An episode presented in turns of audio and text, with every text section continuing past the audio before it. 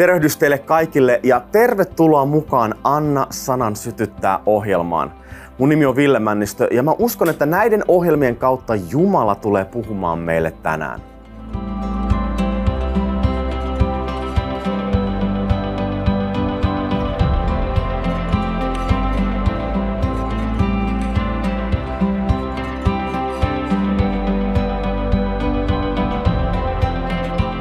Tervetuloa mukaan. Me ollaan tässä ohjelmasarjassa puhuttu ylistyksestä. Ylistys on erittäin tärkeä osa meidän elämää. Kiitollisuus ja ylistys yhdessä, niin kuin sisarukset, johdattaa meitä Jumalan läsnäoloon, avaa ovia hänen ulottuvuuksiin. Jumala haluaa kulkea meidän kanssa joka päivä. Mä en ainakaan halua olla mikään sunnuntai-uskovainen tai joulusta pääsiäiseen uskovainen, vaan mä haluan, että Jumala kulkee joka päivä mun kanssa.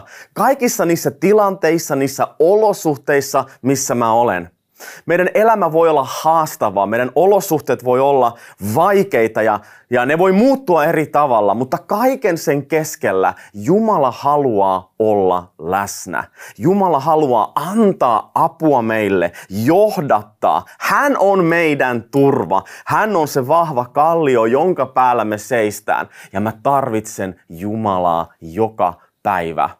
No kiitollisuus ja ylistys on avaintekijöitä siihen. Ne johdattaa meidät siihen Jumalan läsnäoloon ja että hän on meidän kanssa joka päivä. Sen takia tämä on hirveän tärkeä aihe, että me opitaan kiittämään Jumalaa. Me opitaan pukemaan se kiitollisuus sanoiksi, ilmaisemaan sitä, mitä Jumala on. Koska todellinen ylistys ei ole siis nyt mitään ilmaisutapoja ensisijaisesti. Toki siis se, mitä sydämessä on, sitä suu puhuu. Ja mä haluan tänään hieman puhua siitä, että miten me ylistämme. Eli katsoa niitä eri ilmaisutapoja. Mutta ylistys ensisijaisesti on jotakin syvällisempää kuin joku ilmaisu tapa. Se on sitä, mitä me olemme. Meidän elämä on ylistystä Jumalalle. Koko meidän elämä, että meillä tulisi olla se elämän asenne, ylistävä elämän asenne. Jumala haluaa, että me ollaan palvojia ja todellisia ylistäjiä.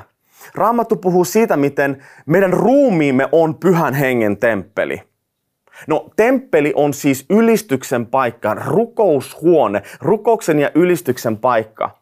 No jos meidän ruumiimme tulisi olla siis se temppeli, niin se tarkoittaa, että meidän ruumiimme, meidän elämämme, jokainen eri osa-alue meidän elämästä tulisi olla se ylistyksen paikka. Eli jokainen meidän elämän osa-alue tulisi olla ihana tuoksu Jumalalle, ylistystä hänelle. Kaikki se, mitä me tehdään, kaikki se, mitä me ajatellaan, miten me toimitaan, miten me puhutaan, miten me elämme, sen tulisi olla ylistystä Jumalalle. No se ei ole mahdollista meille itselle, mutta niin kuin se sanoin, meidän ruumis on pyhän hengen temppeli. Pyhä henki auttaa meitä. Pyhä henki on niissä meidän elämän osa-alueissa ja tilanteissa mukana. Ja kun me annetaan hänelle tilaa, niin hänen läsnäolonsa virtaa meidän osa-alueisiin, meidän elämän tilanteisiin. Ja pyhä henki voi auttaa meitä elämään sen oikean kuvan mukaan, mikä meillä on Jumalasta. Eiks niin? Me tarvitsemme pyhää henkeä. Me ollaan myös puhuttu siitä, että Jumala kutsuu meitä palvomaan isää hengessä ja totuudessa. No jos me palvotaan isää, se kuvaa nimenomaan siitä suht, sitä suhdetta, mikä meillä on hänen kanssaan. Jumala haluaa, että meillä on henkilökohtainen suhde isään. Hän on meidän isä, me olemme hänen lapsiaan. Ja me ollaan puhuttu tästä paljon, se on mahtava niin kuin, ulottuvuus siitä, miten me kuulumme Jumalan perheeseen. Hän on meidät valinnut, hän on meidän rakastava, hyvä isä. Me palvotaan Jumalaa hengessä, mikä kuvastaa sitä, että me emme palvomme häntä ensisijaisesti meidän tunteiden kautta. Jumala on luonut tunteet, tunteet on hyvä asia, mutta jos me annetaan vain tunteiden johdattaa meitä, niin se ei johdata meitä hirveän pitkälle. Meidän täytyy oppia se, että pyhä henki haluaa johdattaa meitä meidän henkemme kautta ylistykseen, Jumalan läsnäoloon. Meidän henki puhuu meidän su- sielulle, meidän tunteille, meidän mielelle, meidän ruumiille, että nyt on aika ylistää Jumalaa. Nouse ylös, kohota kädet, avaa suu, julista Jumalan tekoja, mitä hän on tehnyt, kuka hän on. Ja pyhä henki meidän hengen, henkemme kautta auttaa meitä ylistämään isää juuri nyt. Me myös palvomme isää totuudessa. Meidän ylistyksen tulee perustua siihen totuuteen Jumalasta, mitä hänen sanansa sanoo. Mitä hänen sanansa puhuu siitä, että kuka Jumala on mitä hän on tehnyt, mitä hän on minulle. Ja se on se meidän ylistyksen kohde, meidän ylistyksen avain, että me julistamme häntä Jumalan sanan kautta, mitä hän on meille. Ylistys myös paljastaa totuuden meistä. Kun me tullaan Jumalan eteen, me ymmärretään, että me tarvitaan häntä. Me tarvitaan Jumalaa, me tarvitaan anteeksi antoa, me tarvitaan apua, me tarvitaan johdatusta, me tarvitaan pyhän hengen läsnäoloa eri tilanteissa. Ja se on ihana paikka olla, kun me voidaan tulla Jumalan eteen nöyränä ja sanoa, anna mun synnit anteeksi, puhdista mut Herra. Mä haluan ylistää sua, koska sä olet mun luoja, sä olet mun pelastaja.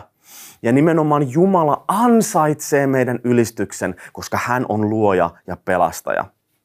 No jos me katsotaan nyt sitten tässä jaksossa hieman, että no miten sitten me ylistetään? Mitkä on niitä ilmaisutapoja, jotka nousee automaattisesti meidän elämästä? Se, mitä sydän on täynnä, sitä suu puhuu. Ylistys on siis sitä, mitä on meidän sydämessä, mutta toki me sitä ilmaisemme eri tavalla. Jumala siis ansaitsee kaiken meidän ylistyksen, koska hän on hyvä ja hän on vuodattanut siunauksiaan meidän elämään monella eri tavalla. Jumala on pelastaja, Jumala on luoja, hän on parantaja, syntien anteeksi antaja ja kaiken hyvän lähde meidän elämässä. Ja tämä lista voisi jatkua vaikka kuinka pitkään. Mutta se, miten me ylistämme Jumala tai miten me ilmaisemme meidän ylistystä. Se vähän riippuu meidän erilaisista seurakuntataustoista. Se riippuu vähän meidän kulttuureista, mihin me ollaan totuttu ja näin. Mä olen itse lähetysjohtaja ja työskentelen monissa eri maissa ja vierailen monissa eri kulttuureissa ja seurakunnissa ja on nähnyt paljon erilaista ylistystä. Ja se, mikä on mun mielestä mahtavaa, on se, että et mä oon halunnut oppia itse omassa elämässäni, että niin ne, ne toimintatavat tai toimintamallit tai ilmaisutavat, että ne ei häiritse mua, ne ei saa häiritä mua. Mun pitää pystyä ylistämään elävää Jumalaa, missä mä ikinä olenkaan. On sitten kädet kohotettuna tai ei, istutaan tai ei, lauletaan virsiä tai ei, ollaan modernissa ylistyskokouksessa tai ei. Sillä ei ole oikeastaan mitään merkitystä, koska Jumala on suurempi, rakkaat ystävät. Jumala on suurempi kuin yksikään meidän ilmaisutavoista – ja siihen meidän pitää päästä. Jos me jäädään jumiin niihin ilmaisutapoihin, niin silloin me ei olla ymmärretty sitä, että Jumala on paljon suurempi. Se ei tarkoita sitä, että mun pitäisi kaikilla eri tavoilla ylistää. Ei. Toki Jumala on henkilökohtainen Jumala myös. Ja se, että mihin, mihin mä olen tottunut ja mikä, mikä niin kuin auttaa mua tulemaan Jumalan eteen, se on tärkeää. Mutta se ei tarkoita sitä, että se olisi ainut oikea tapa ylistää Jumalaa. Siinä meidän täytyy avartaa meidän katseemme ja ymmärtää, että Jumala on paljon, paljon suurempi. Eiks niin? Koska ylistys on jotakin muuta kuin ilmaisutapa ensisijaisesti. Jos mä ajatellaan vaikka, siis mä olen adoptoinut lapsia, ja jos mä ajatellaan vaikka adoptiolasta, jos mä ajattelen mun poikaa, hänen, mä oon adoptoinut, meillä on adoptoitu hänet Kiinasta. Siis jos hän olisi jäänyt sinne Kiinaan ja kasvanut siellä Kiinassa, hän olisi edelleen sama poika, eikö niin? Sama persoonallisuus, sama ihminen. Mutta hänen toimintatavat olisi varmasti täysin eri, mitä hän on tänään. Hän puhuisi eri tavalla, tykkäisi erilaisesta ruuasta, käyttäytyisi eri tavalla, toimisi ihan aivan täysin eri tavalla, vaikka hän on sama lapsi, mitä hän on tänään nyt, kun hän on meillä. Samalla tavalla se tärkein on nimenomaan se ydin, se ylistyksen ydin, tulla Jumalan eteen ylistämään häntä. Eli tärkeintä ei ole siis meidän tottumukset, vaan se, mistä Jumala pitää. Minkä kuvan Raamattu antaa ylistyksen ilmaisusta? Mitä meille näytetään Jumalan sanasta? Mistä Jumala pitää? Tai mistä Jumala ei pidä? Ja haluaisin aloittaa, mulla on yhdeksän kohtaa Jumalan sanasta, että millä tavalla Jumala haluaa, että me ilmaistaan meidän ylistystä hänelle. Ja meillä voi olla paljon eri mielipiteitä, mutta tämä ei ole mun mielipiteitä, tämä on mitä Jumalan sana sanoo. Ja se on kaikista tärkeintä. Ensinnäkin Raamattu puhuu käsien taputtamisesta. Psalmi 147 jae 2 sanoo näin taputtakaa käsiänne, kaikki kansat, kohottakaa riemuhuuto Jumalalle. Taputtakaa käsiänne. Tämä sana taputtaa on hebrean kielessä taga, joka kirjaimellisesti tarkoittaa miekan esiin vetämistä. Miekan esiin vetämistä. Ja tätä käytetään tätä samaa sanaa monessa eri kohdassa vanhassa testamentissa – ja mun mielestä on aika mielenkiintoista, että tämä sana, miekan esiin vetäminen, liitetään nyt niin kuin taputtamisen kautta ylistykseen. Se on nimenomaan siten, että kun me ylistämme Jumalaa, ne tavat, mitä me tehdään ja ne meidän teot, niin ne aktivoi sen ylistyksen. Me vedämme sen meidän miekan esiin. Mikä on hengen miekka meille? Se on Jumalan sana. Me vedetään meidän hengen miekka esiin vihollista vastaan. Me aktivoidaan se meidän ylistys niiden tekojen ja tapojen kautta, mitä meillä on. Eli se on siis tärkeää, rakkaat ystävät, taputtakaa käsiä. Ylistetään Jumalaa käsiä taputtaen. No ketkä sitten taputtaa? No se sanoi, että taputtakaa käsiänne, käsiänne kaikki kansat. Siinä ei lue, siis kaikki muut kansat paitsi suomalaiset. Ei, vaan kaikki kansat. Ja me voidaan aktivoida yhdessä sitä meidän ylistystä Jumalalle. No siinä samassa paikassa tulee tämä mun toinen kohta, riemuhuuto. Eli taputtakaa käsiänne kaikki kansat, kohottakaa riemuhuuto Jumalalle.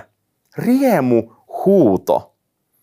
Riemuhuuto on siis edelleen kaikille kansoille. Ei ollut sille, että vain sellaisille tosi niin kuin erilaisille, vaikka nyt vaikka niille intialaisille tai italialaisille. Ei vaan siis se riemuhuuto kuuluu kaikille kansoille. Tällainen riemuhuuto on tällainen kontrolloimaton ilon tunne, joka purskahtaa esiin ja purkautuu valtavalla voimalla huutona meidän suusta. Jos sä oot odottanut vaikka jotakin 10 vuotta, 20 vuotta ja yhtäkkiä me sa- sä saat sen, mitä sä oot odottanut, niin mikä on se tunne, mikä on se reaktio? Se on varmasti valtava riemu huuto Jumalalle. Kiitos Herra, mä on vihdoinkin saanut tämän. Mä muistan, kun me adoptoitiin meidän poika, me odotettiin 12 vuotta. 12 pitkää surun ja itkun ja taistelun vuotta. Ja kun me vihdoin saatiin meidän poika, mä muistan, kun me matkustettiin Kiinaan. Ja se oli niin jännittävä hetki, että siis mulla polvet tutisi ja mä niin kuin mietin, että miten me tästä selvitään. Ja kun me mentiin sinne toimistoon, missä me kohdattiin meidän poika – niin siis, mä, siis se tunne, mikä mulla oli, mun teki mieli huutaa kaikille kansoille, kuinka mahtava, kuinka uskollinen Jumala on. Jumala on täyttänyt mun syvimmät haaveet. 12 vuoden odotus on päättynyt. Mulla on poika. Ja mikä tunne mulle tuli, ja mä olisin halunnut huutaa, en nyt viittinyt siellä kiinalaisten edessä huutaa, mutta se tunne siitä, että mä haluan ylistää Jumalaa huutaen. Se on se, mitä tässä puhutaan.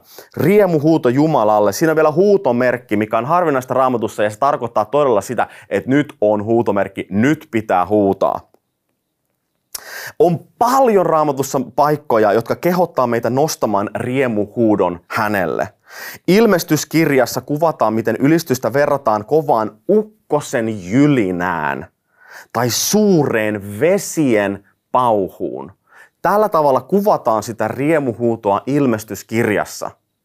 Nyt ilmestyskirjassa on, okei, okay, tämä on nyt vitsi. Ilmestyskirjassa on tasan yksi maininta, kun taivaassa oli hiljaista ja sitä kesti puoli tuntia. Vain yksi kohta, kun taivas oli hiljaa.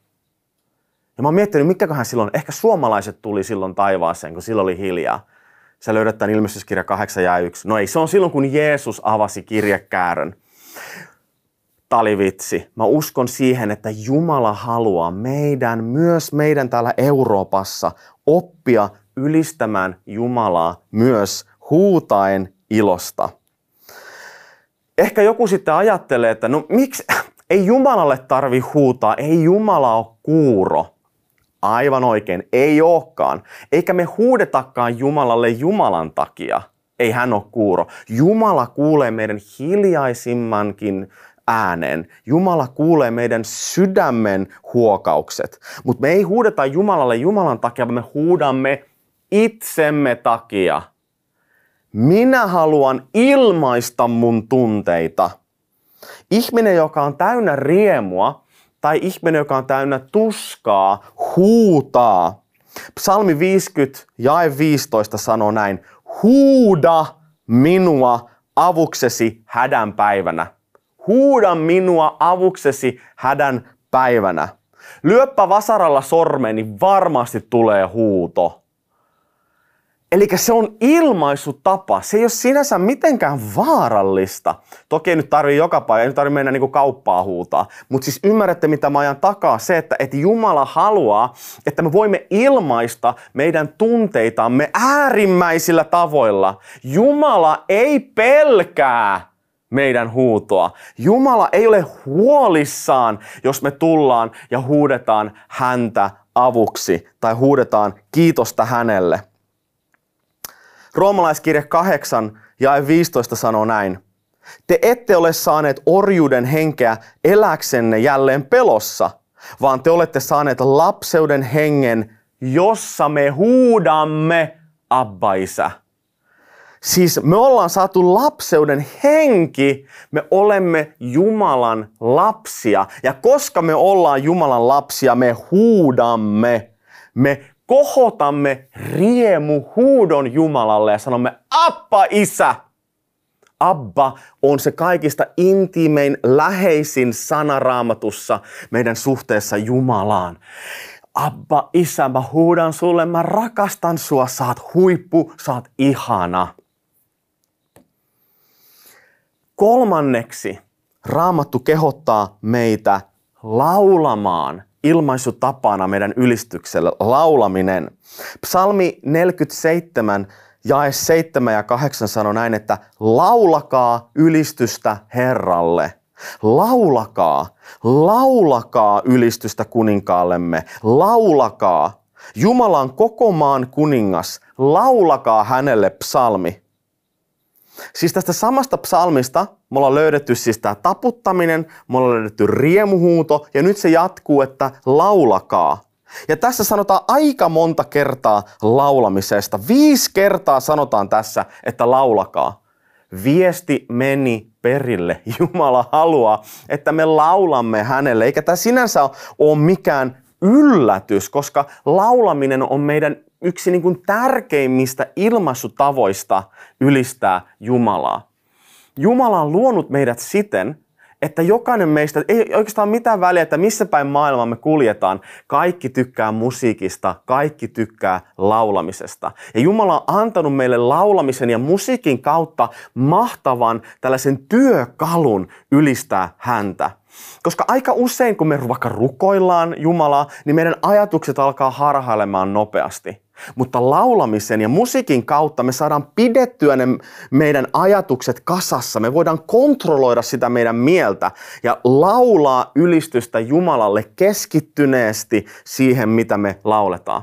Ja haluankin kannustaa teitä, katsojat, laulakaa Jumalalle enemmän. Ja kun laulatte, niin keskittykää siihen, mitä te laulatte. Niihin sanoihin, Herra, mä haluan puhua tai haluan laulaa näitä sanoja sulle just nyt. Vastaan ota se mun laulu. On seurakunta sitten pieni tai suuri, oli veisut vanhoja tai puhutaan vaikka jostakin modernista ylistysbiisistä, oli kyseessä mikä kirkkokunta tahansa, jokaisessa niissä lauletaan. Ja pyhien laulu, siis meidän laulaminen, on yksi hengellisistä aseistamme, joka tuo taivaan lähelle ja saa pimeyden valtakunnan vapisemaan. Meidän laulaminen on mahtava, voimallinen ase meidän elämässä vihollista vastaan. Meidän laulamisen kautta ole, oleva ylistys tuo Jumalan läsnäoloa lähelle. Ja kun Jumalan läsnäolo tulee, paha ei voi olla siellä. Pahan täytyy väistyä. Ja se on ihan sama, että minkälaisella traditiolla me lauletaan meidän lauluja – ne laulut on mahtavia, ne sanat on tärkeimpiä. Ei se, että miten me lauletaan, vaan se, että mitä me laulamme. Tämä johtaa siihen ajatukseen, että jokainen voi laulaa. Jokainen voi laulaa. Ei ole oikeastaan väliä, että, että minkälainen lauluääni meillä on tai ollaanko me musikaalisia tai ei. Mä en usko, että nuotin vierestä laulaminen hirveästi häiritsee Jumalaa. Jumala on paljon suurempi. Hän haluaa, että me avataan meidän suu ja meidän äänihuulet ja lauletaan hänelle. On se sitten kuin, minkä kuulosta tahansa. Koska jokainen on kutsuttu palvomaan Jumalaa ja hän haluaa meidän käyttävän meidän äänihuulia. Ja kun me lauletaan Jumalalle, niin silloinhan nimenomaan me ei lauleta toisillemme, vaan me lauletaan hänelle. Musiikki ja laulaminen ei ole mitään esiintymistä toisillemme. Toki kun me tullaan yhteen erilaisissa tilanteissa ja, ja, ja tilaisuuksissa, me tarvitaan ihmisiä, jotka johtaa meitä siihen ylistykseen. Totta kai, se on ihan käytännöllistä, mutta se pointsi ei ole siis se toisille laulaminen, vaan me ylistämme yhdessä Jumalaa. Jumala on meidän ylistyksemme kohde ja päämäärä, siksi me lauletaan. Sen takia ei ole väliä, että mitä me lauletaan tai miten me lauletaan, koska Jumala on se pointsi. Ajatelkaa vaikka vanhassa testamentissa. Aika usein, kun Israelin armeija meni sotaan, niin mikä oli se, mitä ne ensimmäiseksi teki? Ne laittoi ylistysryhmän ensin. Ylistysryhmä aina meni ennen armeijaa. Joosua, kun ne valtas Jerikon, Josefat, kun oli vaikeuksissa. Ja monissa muissa kohdissa me nähdään, miten se ylistys kulki aina ensin. Ylistys on meidän hengellinen sota-ase. Raamattu puhuu monista eri laisista niin kuin aseista, mitä meillä on. Meillä on rukous, meillä on hengellinen varustus, meillä on Jumalan sana, mutta meillä on myös ylistys aseenamme. Ja nyt kun me eletään meidän maailmassa, mikä on vaikea paikka, meidän olosuhteet muuttuu jatkuvasti kaiken sen keskellä, meidän täytyy oppia ylistämään Jumalaa, koska vain sen kautta – Jumala voi tulla lähelle meitä ja se voi olla aseena vihollista ja vihollisen suunnitelmia vastaan. Kolossalaiskirja 3 ja 16 sanoo näin. Runsaasti asukoon teissä Kristuksen sana. Opettakaa, neuvokaa toinen toisianne kaikella viisaudella, psalmeilla, kiitosvirsin ja hengellisin lauluin – laulaen kiitollisina sydämistänne Jumalalle. Siis runsaasti asukoon teissä Jumalan sana, Kristuksen sana. Ja mulla on nyt niin sata kertaa sanottu, että se meidän ylistyksen perusta ja pohja on se, mitä Raamattu puhuu Jumalasta, kuka hän on. Olkoon se meissä. No millä tavalla sitten me ilmastaan sitä? Me opetetaan, me neuvotaan, mutta myös kiitosvirsin hengellisin lauluin me laulaen kiitämme Jumalaa. Siis niin moni paikka sanoo, että meidän tulee laulaa. Efesolaiskirja 5, 19. Puhuen toisillenne psalmein, kiitosvirsin ja hengellisin lauluin, laulakaa ja soittakaa sydämestänne Herralle. Olette varmaan ymmärtänyt, mitä mä takaa. Jumala haluaa, että me taputetaan. Jumala haluaa, että me kohdataan meidän riemuhuuto hänelle. Jumala haluaa, että me laulamme hänelle. Neljänneksi ilmaisutapa meidän ylistyksessä on käsien kohottaminen. Psalmi 134 jae 1-2 sanoo, että kiittäkää Herraa, kaikki te Herran palvelijat, jotka öisin seisotte Herran huoneessa, kohottakaa kätenne pyhäkössä ja kiittäkää Herraa. Kohottakaa kätenne pyhäkössä ja kiittäkää Herraa. Mitä lapsi tekee, kun hän haluaa syliin? Hän tulee, hän kohottaa kädet ja haluaa tulla syliin, eikö niin? Mitä jääkiekkoilija tekee, kun tekee maalin? Hän kohottaa kädet ja juhlii sitä maalia, eikö niin? Eli siis kohottamalla kädet Jumalalle me sanotaan erilaisia asioita. Niin kuin lapsi sanoo vanhemmalle, me sanotaan myös isä, mä haluan olla sua lähellä. Mä haluan tulla sun syliin. Mä haluan siihen intiimiin suhteeseen. Mä haluan tuntea sut. Mä haluan tuntea sun halin. Mä haluan tuntea sun lämmön. Mä haluan tuntea sun sydämen sykkeen. Mä haluan tulla sun lähelle. Isä, halaa mua. Ota mut syliin. Sitähän me halutaan sanoa Jumalalle, kun me nostetaan meidän kädet, kädet hänen puoleen. Ja ylistyksessä, kädet kohotettuna, Jumala ottaa meidät sylin. Hänen läsnäolonsa tulee meidän ympärille. Hän, tu, hän, hän ottaa niin kuin Nalle Karhu ottaa meidät syliin ja sanoo, että mä olen tässä, mä olen sun isä, mä rakastan sua. Ja Jumala haluaa nimenomaan, että me kuulemme ne hänen sydämen sykkeet. Jumala haluaa, että meidän tunteminen hänessä menee sille tasolle, että me kuulemme hänen sydämen sykkeet. Ei sen takia, että mitä me voitaisiin tehdä sillä asialla, tai sen takia, että se niin nyt edustai, edistäisi meidän elämää jollakin tavalla. Ei, Jumala haluaa, toki sitäkin, mutta Jumala haluaa, että me kuulemme häntä kuin ystävä kuulee ystävää, sydän sydämeltä, sydämen sykkeeltä toiselle.